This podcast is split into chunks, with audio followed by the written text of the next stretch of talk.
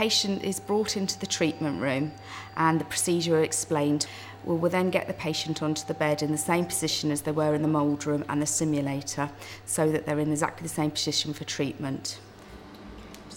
Once he's on the bed, we'll position his cast on him in the same position as he was in the mould room and in the simulator afterwards, so he'll already know how that feels.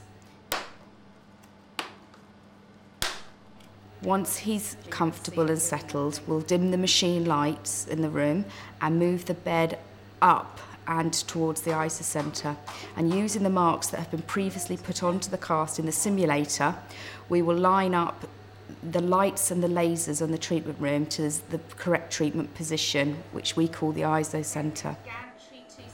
Once everything's set up and we're happy everything's in the correct treatment position, we will verbally check all the parameters for the treatment before leaving the treatment room.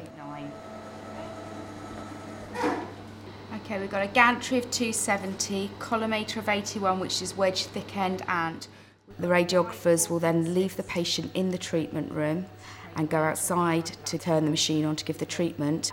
While the patient is having their treatment, we will always be watching and listening to them via the closed circuit television system so that if the patient has a problem, we can immediately turn the machine off. Okay, that's lovely.